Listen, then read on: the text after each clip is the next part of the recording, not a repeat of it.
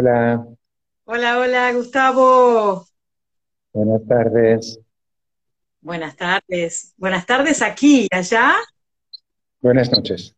Buenas noches. Serían las nueve de la noche. No, te confundiste, Claudia. Son las diez. Las diez, una hora más. Las diez.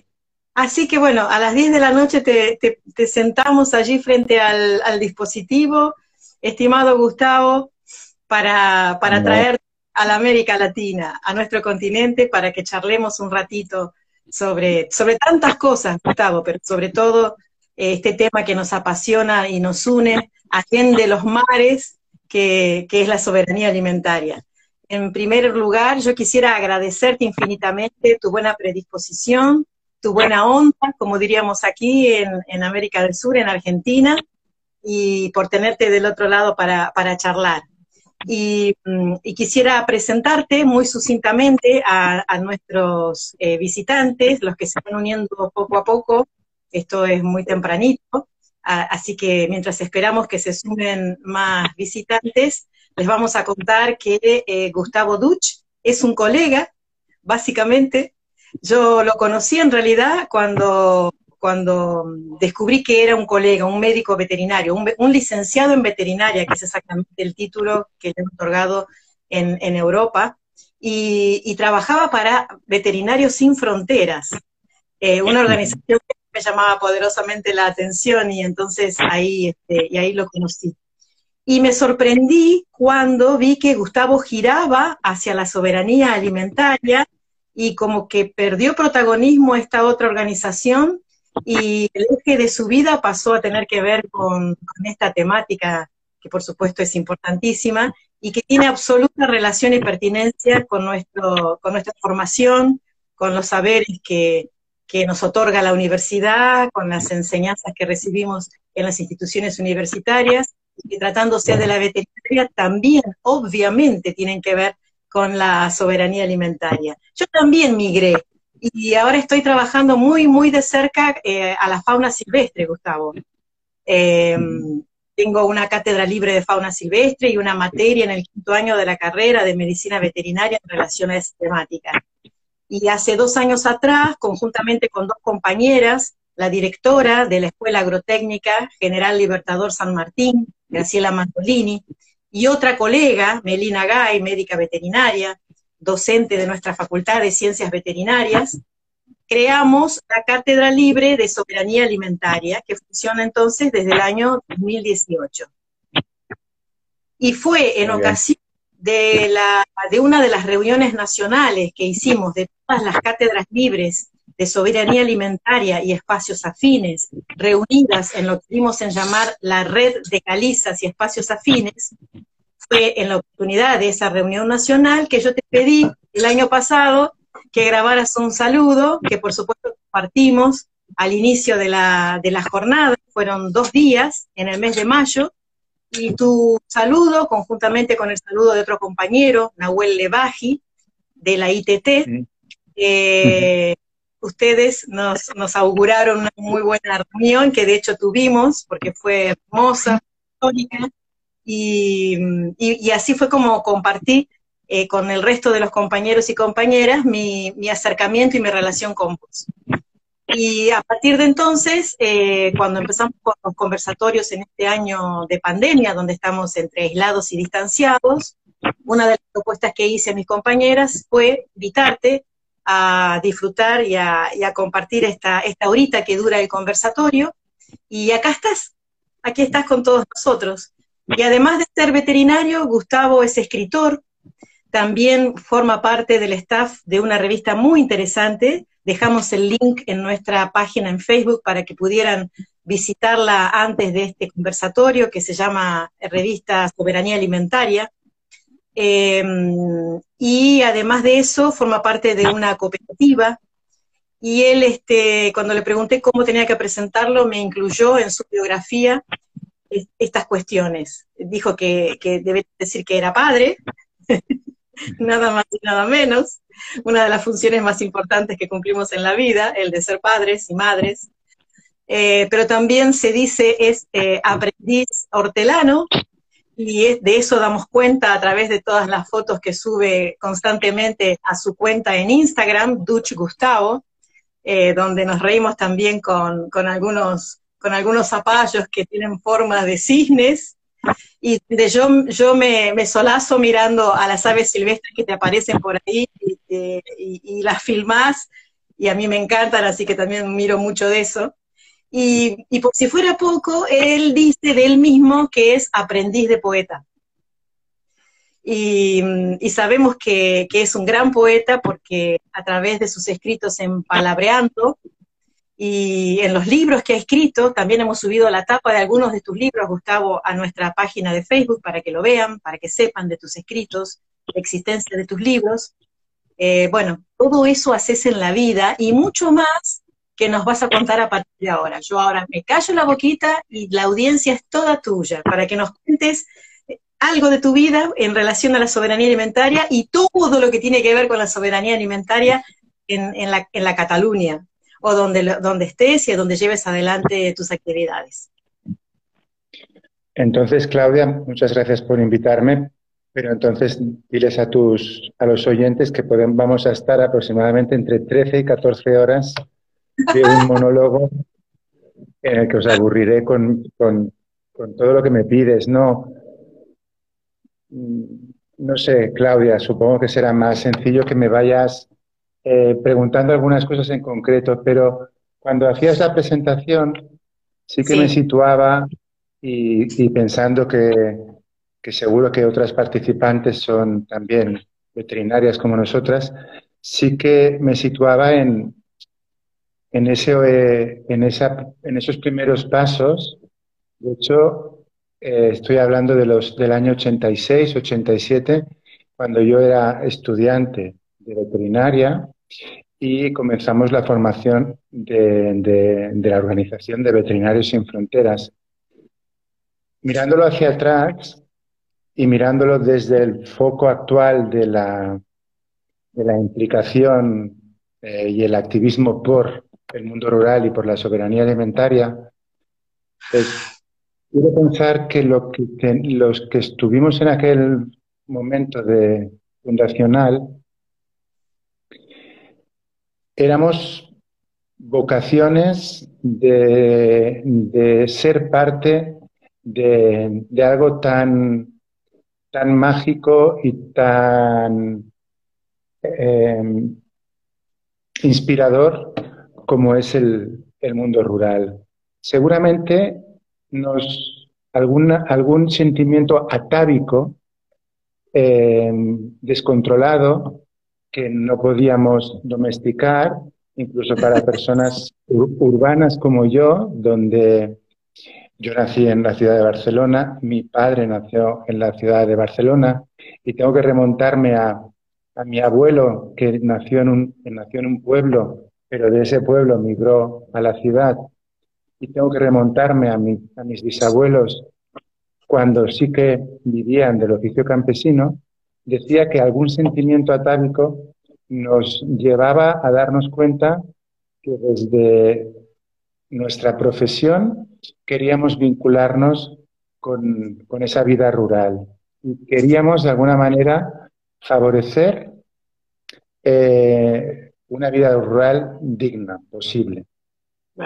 En esos momentos, creo que ingenuamente, pero yo defiendo la ingenuidad como, como un valor esencial, nos veíamos como veterinarios y veterinarias con jeringuillas y medicamentos en la mano capaces de ayudar a poblaciones eh, que necesitaran de, la aparición mágica de, de un, de una especie de, Indiana Jones eh, vacunando gallinas o salvando partos de, vacas.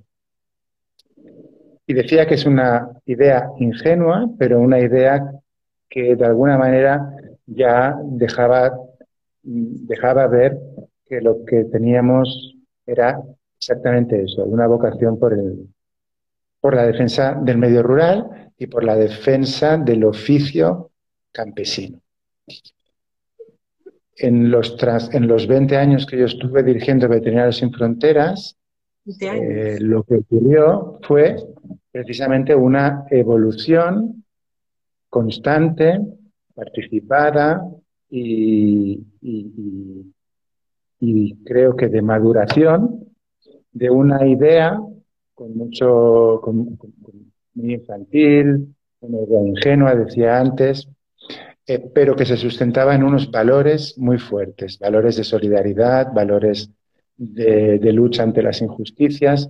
Y desde esa idea, bueno, fuimos descartando el papel de veterinarios y veterinarias eh, en su en una faceta de resolver nada, para entender que trabajábamos como, una, como un brazo más de los propios proyectos de las comunidades y progresivamente ir entendiendo que no solo éramos un, brazo más, una forma, por ejemplo, de, de, llevar financiación, de llevar recursos, sino que sobre todo teníamos que ser un aliado político de una manera de entender las necesidades de cambiar de sistema alimentario. Porque además eh, fuimos tomando conciencia y creo que además ahí lo hicimos muy en el mismo, prácticamente eh, como cinco minutos después de cualquier reflexión que hacía la propia vía campesina. Tuvimos la suerte de estar muy cerca al proceso de vía campesina y vía campesina es el espacio eh, que, con claridad detecta y pone en valor que los problemas del pequeño campesinado en cualquier rincón del mundo son exactamente los mismos y que por lo tanto la respuesta tiene que ser también una respuesta global y es el, mensaje de soberanía alimentaria. Veinte años después de, ser parte del colectivo de, Veterinarios Sin Fronteras, mm, también por, por razones eh, lógicas, eh, yo busco otros, otros caminos complementarios y ponemos en marcha la, revista Soberanía Alimentaria, que viene a ser un no lugar, un espacio que no es físico, pero es un espacio de encuentro de todas aquellas personas, entidades, movimientos que pensamos eh, que sí, que la vía pasa por la por, la vía campesina, por, recuperar el campesinado, por recuperar economías rurales, por, por recuperar sistemas alimentarios territorializados. Y todas esas personas sentíamos la necesidad de, de poder estar sentados en una mesa y tener un debate continuo y poder eh, publicarlo, poder hacer difusión y poder ayudar a mantener un pensamiento crítico. Muy importante, eh, pensamiento que proyectamos hacia afuera y hacia adentro. Queremos ser un instrumento de crítica y de autocrítica. Queremos rasgar vestiduras en el exterior y si hace falta también en los propios movimientos. Entendemos que solo desde esa autocrítica, incluso desde los conflictos, eh, es la manera de que los discursos y los haceres crezcan. Y si te parece, aquí hago una pausa y, vamos, vamos viendo por dónde quieres orientar la, la conversación. Bueno, no, yo te escuchaba, te escuchaba atentamente y, pensaba en, los propios caminos que hicimos muchos, muchos compañeras y compañeros y compañeras.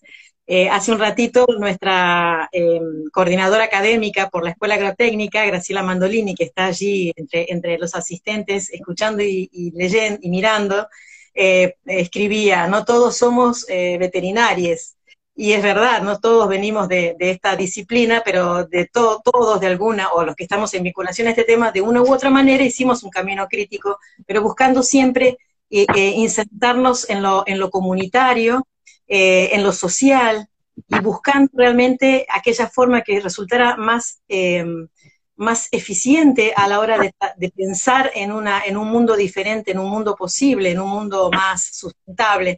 Si se permite utilizar el dispositivo de, de hecho, si me, permite, ¿Me escuchás? De hecho, si me permite. Sí, sí, te, quería interrumpir. Sí, sí, porque en realidad yo diría, al menos conociendo los sistemas académicos del Estado español, te diría que todas las personas que, nos hemos acercado a este mundo desde la veterinaria, desde las ciencias agronómicas eh, o, u otras carreras paralelas, en realidad nos hemos visto obligados a hacer un ejercicio muy importante de desaprendizaje. Nos hemos visto obligados a desaprender, porque lamentablemente en las carreras, en los estudios aquí en el Estado español, lo que pretenden hacer con nuestros cuerpos es convertirnos en máquinas al servicio de la agroindustria. Estamos preparadas para calcular eh, y hacer posible que los cerdos engorden a, a, velocidades endiabladas con los costes más baratos posibles. Eso es lo que instauraron en nuestros cerebros. Por lo tanto, me alegro de que no todas seamos veterinarias, porque creo que es una mochila pesada y que poco ayuda a, contribuir a lo que verdaderamente nos mueve. Exactamente, una mochila pesada y a pesar de todo y a, la postre, digamos, en nuestro caso pudimos crear en una facultad de las mismas características de las que me estás comentando para las de ustedes allá, eh, un espacio de donde pongamos patas para arriba todas estas, todas estas cuestiones que sistemáticamente nos, nos, introducen a, la, a, la, a, la, manera bancaria tan este, criticada por Pablo Freire, inclusive, todos estos conocimientos compartimentalizados, pero que en definitiva vienen a querer instalarnos la, la, la utilización de la tecnología, sea la que fuese, en la forma de los medicamentos, las vacunas, o los criaderos intensivos, ¿no? Que vinieron a ser la gran vedette de, la, los aspectos, o en, la cuestión de la, producción, en la Argentina esto, no, esto también sucede, obviamente, presentándonos toda esta, toda esta cuestión, digamos, como la única posible, porque la soja vino para quedarse y porque a la soja hay con que darle, entonces las mejores tierras de la Argentina fueron por la soja y los animalitos fueron todos eh, marginados, hacinados y, desplazados hacia estos lugares de, crianza intensiva que están produciendo carne enferma, carne contaminada. No es un alimento, evidentemente, pero digo, esta cuestión paradigmática eh, en, las, en las facultades de veterinaria son, son cuestiones muy duras, muy difíciles de deconstruir. Por eso estos espacios eh, académicos como los nuestros, que tienen que ver con, con, la, formación de las cátedras libres, que es un logro que viene de la reforma universitaria, son realmente espacios a ocupar, espacios muy novedosos, a pesar de que vienen del año 1918, pero digo, son novedosos en cuanto a tratar de eh, contar con mayor masa crítica para poder demostrar que, entre otras cuestiones, nosotros, en tanto profesionales universitarios, tenemos que, sobre todo, sostener y defender a los sistemas sostenedores de vida, donde quiera que estén, donde quiera que lo veamos, ¿no? Desde los pajaritos que andan en tu huerta comiéndose las semillitas que caen, hasta eh, evitar las grandes deforestaciones en el Amazonas, hasta indignarnos y accionar en contra de los incendios en Australia, todo lo que, lo que estamos sufriendo en relación además en este momento, Gustavo, en relación a la pandemia, ¿no? Que desde todo punto de vista hay una serie de científicos, intelectuales, etcétera, eh, personas muy críticas, formadas desde las más diferentes disciplinas, que están haciendo una relación directa entre la destrucción de la naturaleza con estos escenarios pandémicos, ¿no?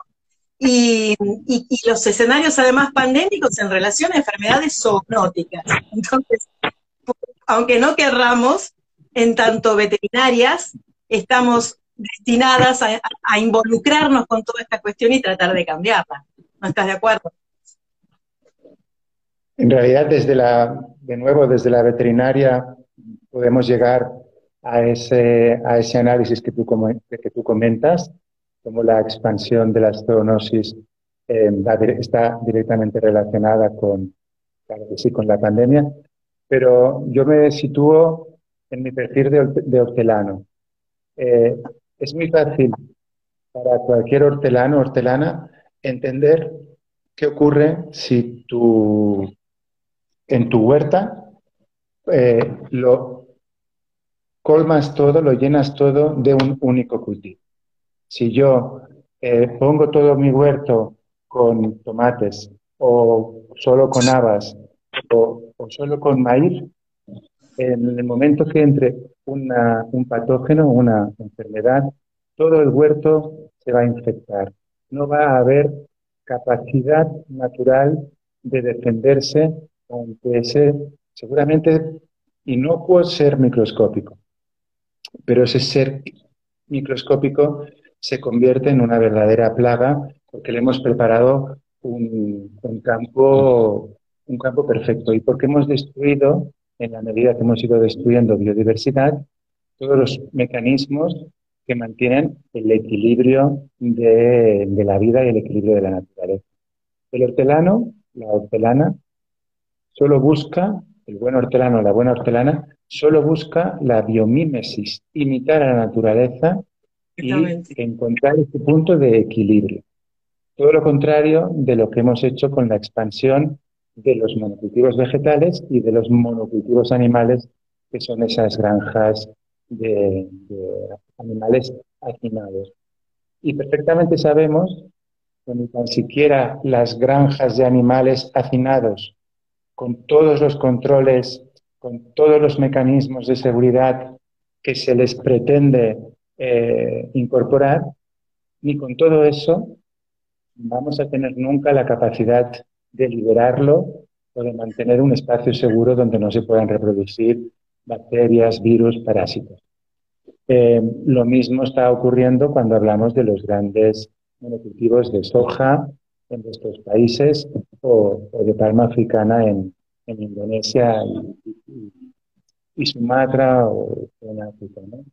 Estamos replicando un modelo que es contrario a las normas más elementales, las normas básicas de la vida en la naturaleza. El ser humano, como ser todopoderoso, eh, se ha situado por encima de reglas, reglas que no nos podemos saltar por mucho que, por mucho que queramos. Eh, fíjate como muchas veces se apela a, que eh, estamos mm, produciendo, eh, estamos en cualquier situación de, en cualquier situación de, un supuesto no orden, se apela a la ley de la selva. Es que esto parece la ley de la selva. Ojalá, la, ley de la selva como la, la, ley o la constitución o el primer artículo de cualquier constitución que deberíamos, de respetar. Y son muy fáciles de resumir. Vamos a hablar siempre de ecodependencia. Y en el huerto lo sabemos. Yo nunca produciré tomates si no conspiran conmigo a la vez las gotas de lluvia, las abejas, las lombrices. Somos absolutamente dependientes de la vida en la naturaleza para mantener nuestra propia vida. Somos interdependientes, incluso como, como especie humana no podemos vivir como individuos aislados. Ni tan siquiera mi huerto, por mucho propósito que tuviera de ser un huerto de libertad, un huerto autogestionado, voy a acabar necesitando sí o sí de la complicidad de, la, de algún ganadero, de alguna ganadera que me pueda aportar, o de algunos animales yo mismo me puedan aportar estiércol a la tierra. Somos absolutamente interdependientes, persona a persona, comunidad a comunidad. Y desde luego el planeta es un planeta finito. Y no tiene ninguna lógica que eh, mañana se cumpla el, día en el que a partir de esta fecha ya estaremos viviendo eh, eh, la, la fecha, el día de la deuda ecológica, que estaremos viviendo ya tomándonos prestados días que les pertenecen a nuestros descendientes o que estamos robando a otros, eh, a otros humanos, a otras personas humanas que están viviendo en otros países. Y en el huerto sabemos perfectamente la finitud del planeta Tierra, porque mi huerto son 40, 50, 200 metros cuadrados. No tengo más tierra que la que tengo. Y sé que es cuidando esa tierra, devolviéndole fertilidad a la tierra. La única manera que tendré de producir alimentos. Pero el, ser humano ha perdido el concepto de la dimensión. Seguramente porque viviendo en las urbes o viviendo aún peor en en, el cuadrado de la pantalla de un móvil como el que utilizamos ahora o de un ordenador, no tenemos capacidad de ver el horizonte. No podemos tomar concepción de que vivimos en un, en un planeta finito. Por eso me gusta a mí apelar a, los huertos, al campesino, como inspiradores de aquello que, la, el mundo capitalista y urbanizado, y patriarcal, creo que son como las, las, tres losas que están impidiendo o que nos han llevado a situaciones finalmente tristes. Yo anoche eh, con mi compañera quisimos estar dos o tres horas durmiendo a, la intemperie, contemplando el cielo. Y, y me preguntaba qué clase de civilización somos que ante un regalo tan absolutamente increíble como es formar parte de este ciclo de la vida, estamos haciendo lo, posible y lo imposible para destruirlo, ¿no? Me parece como aquel niño que le regalan un, juguete y, lo, y, lo, rompe y, no lo quiere y no lo quiere disfrutar. No entiendo cómo hemos llegado a este extremo. Sí, exactamente.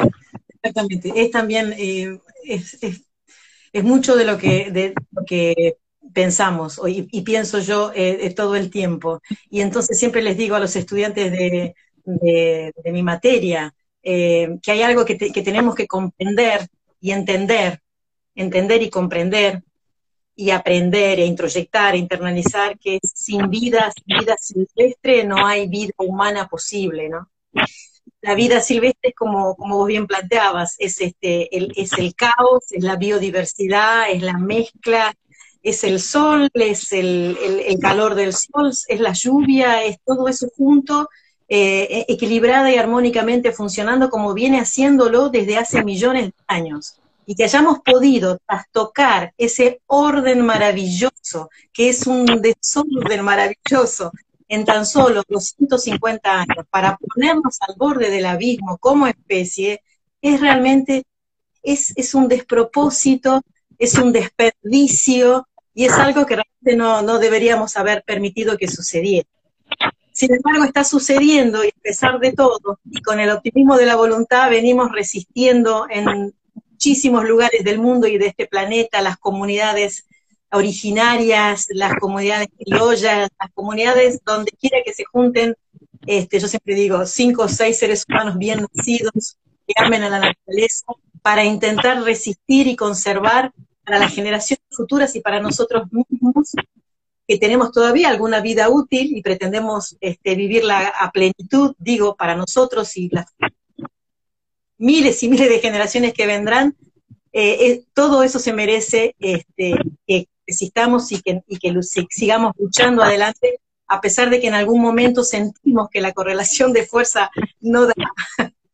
y en ese sentido quería preguntarte, Gustavo, eh, porque te he estado siguiendo a través de las redes y veo que, en algún momento también estás hablando de, mm, organizar de alguna manera esta resistencia de la que estoy hablando eh, y desde los planteos eh, de, de, la soberanía alimentaria, poniendo en valor lo local, ¿no? Entonces quería preguntarte, o que pudieses eh, eh, conversar con nosotros y con la audiencia, ¿a qué te referís o en qué, este, cuál sería tu conceptualización respecto a poner en valor lo local como una, como, una estrategia em, posible y, harto necesaria para poder pensar en, de esta manera, ¿no? para seguir sosteniendo esta, esta cosmovisión que tenemos?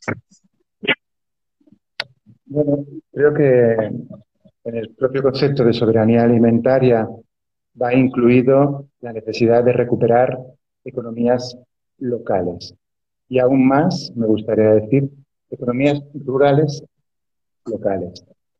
Eh, me gusta el ejemplo de, las, de cómo se conforma un ser vivo. Cualquiera de nosotros eh, está conformado por pequeñas células vivas que eh, acaban conformando nuestros, dedos, nuestra boca, nuestros órganos y generan un, ser, humano, un, organismo de mayor dimensión.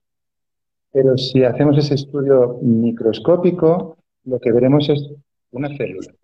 Una célula diminuta, pero donde eh, la economía funciona eh, en, un ciclo completo y, en un ciclo completo.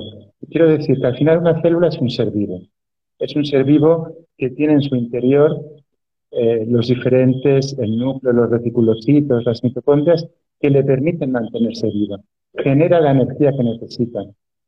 Sabe qué hacer con los residuos que, que ella misma provoca. Y esa célula, en cualquier caso, lo que hace es estar en contacto membrana por membrana con otra célula, la más cercana, y con ella intercambia por diferentes procesos, las osmosis, ya cosas que no recuerdo bien, hay un intercambio de alimentos, de energía, de materiales. Bueno, pues yo creo que ese es el modelo que deberíamos de recuperar que durante mucho tiempo funcionó en el planeta Tierra a las sociedades humanas. Recuperar economías funcionales, economías plenas. Me gusta llamarles como, como algunos autores aquí en el Estado español, economías de aldeas, economías donde sucede todo lo que se necesita para, para la vida, donde además sucede en base a lo que decíamos de las interacciones entre las diferentes partes de esa aldea. Eh, el hortelano necesita del ganadero, el ganadero necesita del herrero, el herrero necesita del panadero, el panadero necesita del molinero. Y es verdad que puede parecer una imagen bucólica, pero mm, seguramente necesitamos este tipo de inspiraciones para recuperar la idea esencial. Hay que volver a poner en valor la vida en el medio rural, la vida en los pueblos, la vida eh, con el paso más tenue posible por encima de, la capa de la, de la, Tierra. Y eso no dice, no impide que estemos conectados, no impide que haya comercio, no impide que haya intercambios, simplemente que hay que tenerlos organizados como las plantas, que siempre crecen de abajo arriba. Y nosotros hemos inventado un mundo que va contra cualquier ley, que se quiere imponer de arriba a abajo. Tal cual. Esa sería la, idea de la relocalización, insisto, siempre en base a la reruralización. Necesitamos que los países, y sobre todo los países industrializados, recuperen economías del sector primario, que por alguna razón le pusimos el nombre de primario, porque es el primero, es el principal, es el más importante, y ha quedado delegado a una cuestión absolutamente peyorativa. Necesitamos volver a producir nuestros propios alimentos, a producir nuestras fuentes energéticas, a ser soberanos en la energía, en la, en la alimentación. Tenemos de desglobalizar el, el planeta. Y pasa eh, por recuperar, decía, ruralismo y campesinado.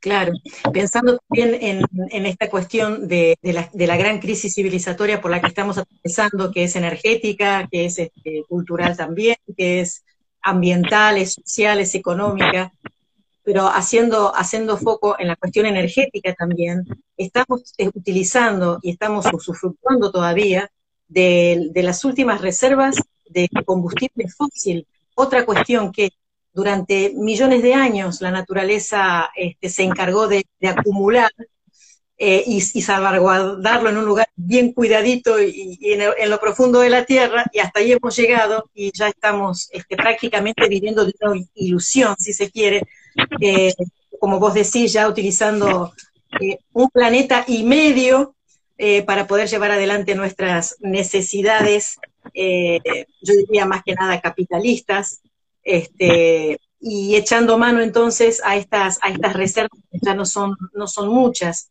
Y en ese sentido se sabe que la, digamos, la, mayor utilización del combustible fósil en el mundo se, se hace para sostener el transporte. Y en ese sentido también todavía somos testigos y espectadores de estos transportes larguísimos que algunos alimentos eh, transcurren y transitan para poder llegar al, consumidor o al, o, al, o al, comensal, como nos gusta decir aquí, ¿no? Eh, justamente creo que, no sé si está eh, en este momento, pero hace un ratito una compañera que vive en Tierra del Fuego, que es realmente el fin del mundo, los arrabales del fin del mundo, mm, y los alimentos que consumen ellos en Tierra del Fuego son traídos desde el continente y tienen que atravesar media Argentina para poder llegar hasta Tierra del Fuego, un absoluto y total despropósito. Y el inconveniente que tienen los propios huerteros, eh, los productores pequeños y medianos de Tierra del Fuego, para poder sostener la producción de todo el año y que no haya necesidad de, traer estos alimentos desde tan lejos, es, por ejemplo, teniendo la posibilidad de armar invernáculos eh, donde haya una calefacción este, suficiente como para poder eh, guardar a estos alimentos del, tremendo frío que hace, o sea, no, no demasiado, no, no demasiado. Eh, decisiones políticas, algún, este, algún apoyo económico y el recurso humano ya formado para esto, ya concientizado y dispuesto a hacerlo, existe y solo pide eso. Y de esa manera de, estaríamos tratando de solucionar y resolver esta cuestión del, del, de los alimentos kilómetro cero, como también se lo llama, es tenerlos tan a la mano como para independizarnos, esto de no, no seguir consumiendo y consumiendo un bien natural finito como es el combustible fósil. Yo quería preguntarte en ese sentido, cuando vos eh, em, hablaste de, esto de, pensar las aldeas, eh, me gustaría que nos comentaras desde lo local propio tuyo ahí en Cataluña, em, cómo, cómo, están, cómo están viviendo eso, eh, es que hay realmente ya eh, comunidades funcionando de esa manera, eh, tienen apoyo desde el gobierno, ¿cómo lo ve el resto de la gente?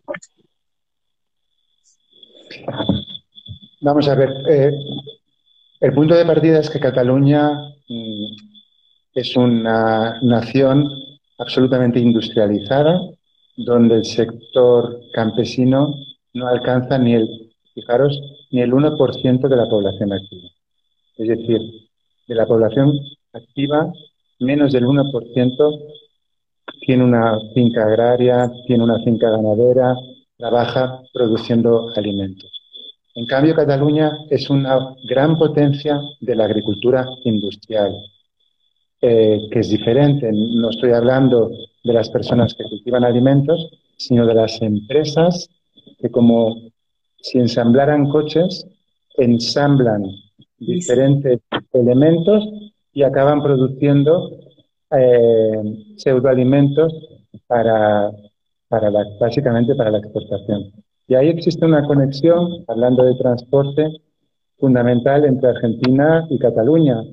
Y es que seguramente en este instante algún par de camiones eh, importantes están trasladando soja, digo yo, desde Santiago del Estero hacia, hacia alguno de los puertos internacionales de Argentina.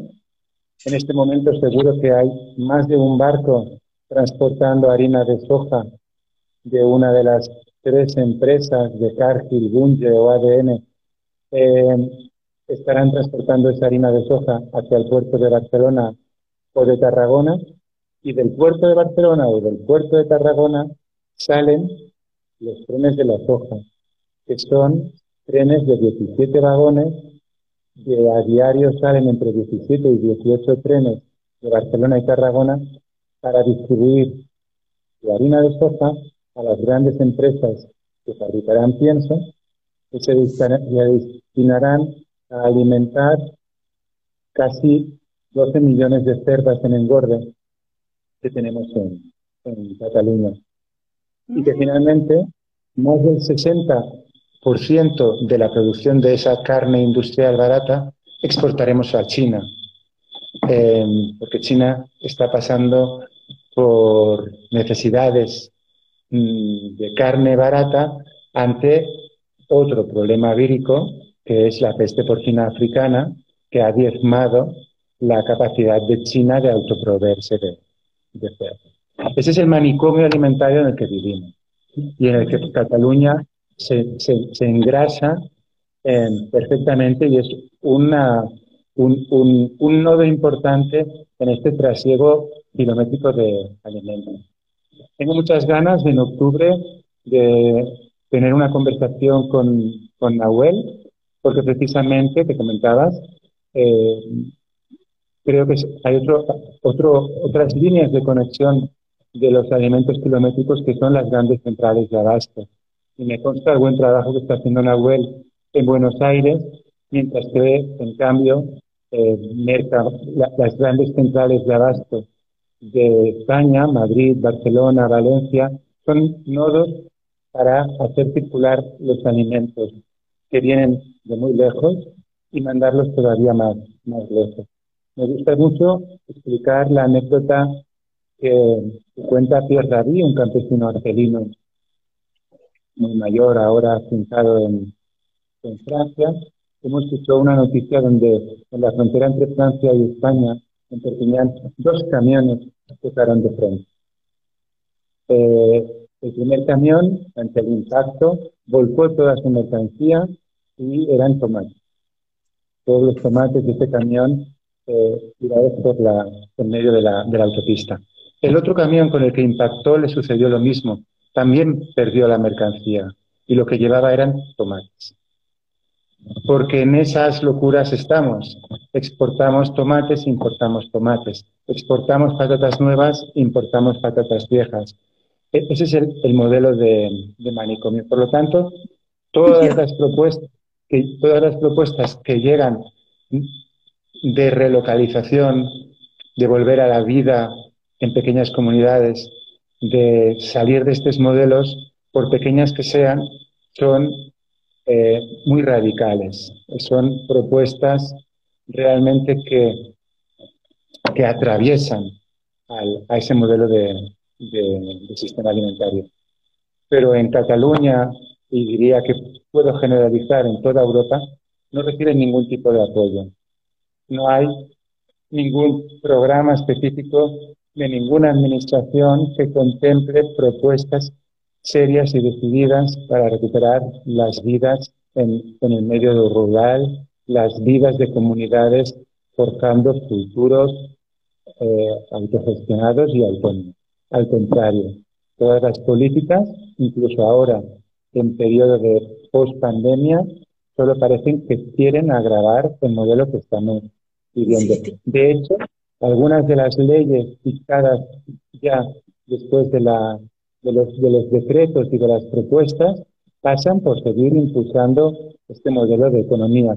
Y como en el Estado español en general la industria agri, la agroindustria es una parte importante del Producto Interior Bruto, los apoyos son absolutamente decididos a los modelos de, de agricultura intensiva en, el sur de España, que son bajo plástico, explotando mano de obra, produciendo verduras y frutas para el norte de Europa, o en el norte de España la producción, decía, intensiva de, sobre todo de carne de cerdos, para exportar también al norte de Europa o incluso a, a, la China, ¿no? Entonces no, no, puedo, no puedo mandar ninguna noticia respecto a que existan propuestas mm, desde las administraciones para apoyar este tipo de, iniciativas. En ese sentido nos parecemos bastante, eh, digamos, respecto al, al, gran, no me gusta usar la palabra enemigo, pero no es otra la que se me ocurre, a este gran enemigo, ¿no? Que pretende continuar, profundizar y ampliar aquellos errores que cometió durante a lo largo de no menos de 250 años y que nos están llevando paso a paso, sin prisa pero sin pausa, al, desfiladero. Eh, y quería preguntarte, eh, Gustavo, y, las, y esos, esos, pequeños núcleos o pequeñas aldeas este, donde hay eh, personas, campesinos, pensando en algo diferente, están conectados, hay alguna articulación entre, ellos, se encuentran en algún momento en, las ferias, se están organizando para mm, resistir mejor o para lograr pequeños pero efectivos cambios, en fin, o para concientizar a la población a las urbes, de la necesidad de empezar a consumir alimentos sanos, seguros y soberanos, como decimos aquí desde la red de calizas. ¿Hay algo en ese sentido o está todo muy, eh, muy acallado o muy en ciernes o, directamente no existe? ¿Cómo, es? ¿Te sentís muy solo haciendo lo tuyo o, hay compañeros? No, no, no. No, no, hay mucho. Hay mucho de, de activismo, hay muchas iniciativas Em, en realidad creo que podemos decir que no dejan de, brotar miles y miles de, iniciativas. Lo que sí que es cierto es que no existe una articulación institucional formal que dé un cuerpo global a todo este tipo de, iniciativas. en primer lugar, porque exactamente, sería modelos de articulación líquidas, para entendernos, informales, pero quizás son las que deberíamos, o, las, que, las que tenemos que poner en valor, porque en tanto que informales e invisibles son más resistentes, en tanto que, que, que pequeñas y hermanadas son más, son más resistentes, en tanto que ligadas no tanto a, a, patrones verticales de que cualquier institución tiene, eh, son mucho más horizontales y son más resistentes. Eh, en tanto a que territorializadas, y fíjate, haciendo eh, virtud del valor de la identidad, las hace evidentemente mucho más fuertes. En el Estado español y como en buena parte de este mundo globalizado, han querido mm, las, acabar con los sentimientos identitarios. Ha habido una suerte de eh, analogía entre, entre identidad con nacionalismos populistas. Y no es cierto. El, mm el pluralismo, el localismo, pasa precisamente por un sentimiento eh, noble y solidario de la identidad. El pueblo más hermoso de Cataluña es donde yo vivo, no tengas ninguna duda. Pero es que eh, lo digo porque yo le quiero a este pueblo. Y, sé y sé conscientemente, objetivamente, que no es el más hermoso. Pero necesitamos apelar a, esa, a ese amor solo nace de, desde ideas que han querido, decía, castrar como la, la identidad. Y en el pueblo catalán sabemos mucho de, sabemos mucho de eso. Pero cualquier pueblo, cualquier eh, movimiento, creo que tiene que no tener miedo a, a, ese, a ese sentimiento. Entonces, al final lo que tenemos son la existencia de, de muchas iniciativas. ¿no? En uno de mis de mis libros que citabas, yo transformé ese proverbio africano eh, de mucha gente pequeña en muchos huertos pequeños, cultivarán pequeños huertos que alimentarán el mundo. Bueno, a mí no me parece que sea una mala estrategia. Eh, es verdad la, de, la, de, la de diseminarnos como, como semillas. Por suerte, y, en, y mientras esto existe, creo que el movimiento internacional de la vía campesina eh, le da la fuerza mm, global que se necesita. Al final, seguramente muchas personas están en sus lugares de acción, en sus territorios, trabajando en un huerto, trabajando en una feria de consumo, llevando alimentos a la ciudad, sabiendo que en el mismo momento eso está sucediendo en otros lugares del mundo con otras personas. Creo que eso es suficiente. No hace falta un sindicato, no hace falta una plataforma, hace falta saber que estamos actuando todas en el mismo momento. Interesante. Gustavo, y hablando de tus libros, eh, un poquito, o, digamos, el, último libro que has escrito, si estás escribiendo algún otro, eh, ¿qué es lo que, qué es lo que te, te, llama a escribir? ¿Sobre qué escribís? No, mira, cuando, cuando me hacen esta pregunta, la respuesta es muy sencilla. Eh, yo mm, básicamente creo que me mueve el activismo por estos valores del mundo rural, de soberanía alimentaria, de justicia, y por lo tanto pongo todo lo que pueda volcar, lo, lo, lo, utilizo o lo pongo al servicio de estas ideas. Eh, mi profesión de veterinario yo, me llevó a conformar con otras compañeras Veterinarios sin Fronteras.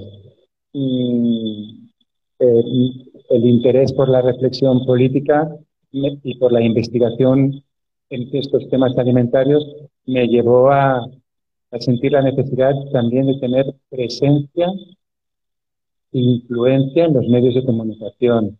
Y de alguna manera me puse la, la, la, gorra de Sherlock Holmes y, dedicaba o, dedica, o dedico parte de mi tiempo a investigar sobre estos asuntos y convertirlo en artículos que puedan incidir, que puedan inspirar, que puedan provocar reflexiones alrededor del tema. Y desde ahí sentí también como la necesidad de explicar las historias que yo he conocido, las vivencias que yo he vivido, los aprendizajes que yo he descubierto, volcarlos de la forma más amena posible y hay tres o cuatro libros de relatos que siguen hablando exactamente de lo mismo, de ruralismo, de feminismo, de alimentación. Y en este ejercicio de búsqueda de, de, de sacarse de la chistera fórmulas, entendí que, o, a mí mismo, recuperar, eh, eh, poner en valor algunas ideas a partir de pequeños poemas o, sí, pequeños versos, pues era una manera también de, de, antes de, de, aprender, de aprender con esta intercalada, ¿no? Y al final eso es lo que, lo que procuro, o por qué eh, escribo, o por qué subo una foto a Instagram, por una voluntad política, ¿no?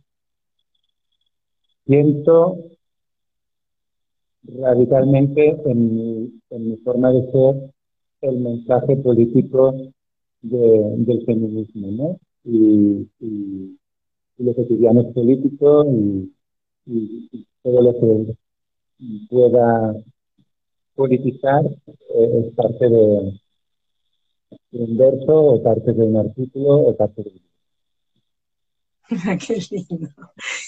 Un, verdadero placer escucharte. Eh, te quería avisar además que ya estamos llegando al, cerca del final de los 60 minutos que nos permite Instagram hablar este, eh, de corrido, digamos. En cualquier momento me va a aparecer. ¿Eh? expulsan a los 60 minutos, no sabía. 60 minutos te expulsan, pero podrías volver a reconectarte y seguir conversando si quisieras. y hay que tratar de, de que la gente también se vuelva a reconectar, pero a mí me parece que este tiempo que nos has dedicado es este, harto suficiente para el primer conversatorio, por lo menos, de algunos muchos Lo de, lo de desobedecer a las grandes plataformas me parece bien, y me parece bien eh, eh, esto de saltarse los, los cánones, pero estoy de acuerdo, en este caso con, con una hora seguro que ya la gente estará un poco aburrida de, nuestros, de nuestras pláticas. No, no creo que esté, no creo que esté aburrida. Eh, también ha dejado mucho material para repensar y volver a escuchar. De hecho, este conversatorio queda en el feed del Instagram disponible para aquellos que no pudieron estar presentes ahora, pero que les gustaría en algún momento y con tiempo escucharte. Eh, de eso se trata justamente, ¿no? Aprovechar al máximo estos adelantos tecnológicos y sus posibilidades, ya que el costo de mantenerlos eh, es altísimo y no, no, no, deberíamos estar dándonos estas, estos, estos, entre comillas, lujos. Entonces, por eso mismo, para utilizarlos este, al máximo de sus posibilidades, eh, es una buena alternativa tener este, este, conversatorio disponible para que cualquier otro en cualquier momento lo pueda escuchar tantas veces como, como desee. Y nosotros tenemos eh, también pensada la posibilidad de transcribir todos los conversatorios para eh, volcarlos en un libro electrónico y que estas reflexiones que hicimos a lo largo de todo este año con, con gente como vos y, otros, y otras compañeras queden, queden plasmados en los escritos, porque la historia se hace escribiéndola y, hay mucho por escribir y mucho por compartir. Eh, para terminar, antes de que me aparezca el, cartelito, yo quería eh, que reflexionaras este, con nosotros aquí eh, respecto a esta, esta cuestión de que se le quiere dar a la pandemia un significado medio místico, medio Em, no sé, hasta esotéricos, te diría, este, con esta cuestión de que la humanidad, después de haber pasado por una situación como esta, debería salir más entera, más pura, más, más no sé qué. Eh, ¿Qué reflexión haces vos respecto a esta situación que nos ha mantenido em, en vilo y también nos ha mantenido muy mansos y muy encerraditos este, dentro de nuestras casas y por un tiempo tan prolongado? ¿Qué te, qué dispara eh, a, vos, digamos, toda esta cuestión? ¿Y en qué ves que podríamos mejorar en todo caso? Bueno, partamos de la... Voy mirando el reloj y me pongo nervioso. Partamos de la premisa que el mundo está controlado por grandes mecanismos donde la clase política simplemente son marionetas. Estas marionetas, lamentablemente, hay que decir claramente, asertivamente, que no han sentido para nada ninguno de los mensajes a los que tú haces referencia. Para ellos la pandemia solo, solo se puede resolver con una vacuna, que bienvenida sea la vacuna, pero no, no, no tienen la capacidad que deberían de tener, de tener esa mirada a largo plazo estratégica. Entonces partimos de que vivimos en una sociedad controlada por un grupo de personas eh, ineptas y que de ninguna manera pueden mm, tener el valor, o parecen no tener el valor de afrontar los retos que son evidentes y que cualquiera de nosotras ha detectado.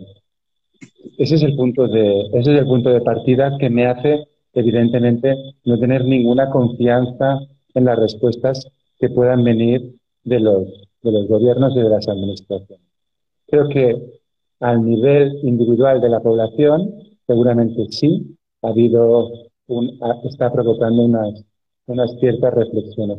Pero fíjate, fíjate, al final la pandemia se ha reducido a tener que vivir confinados, con lo cual espero que la respuesta sea darnos cuenta de que necesariamente hemos de salir a buscar la vida, que la vida no se va a resolver en las cuatro paredes y se ha resuelto, eh, y me parece correcto, llevando mascarillas.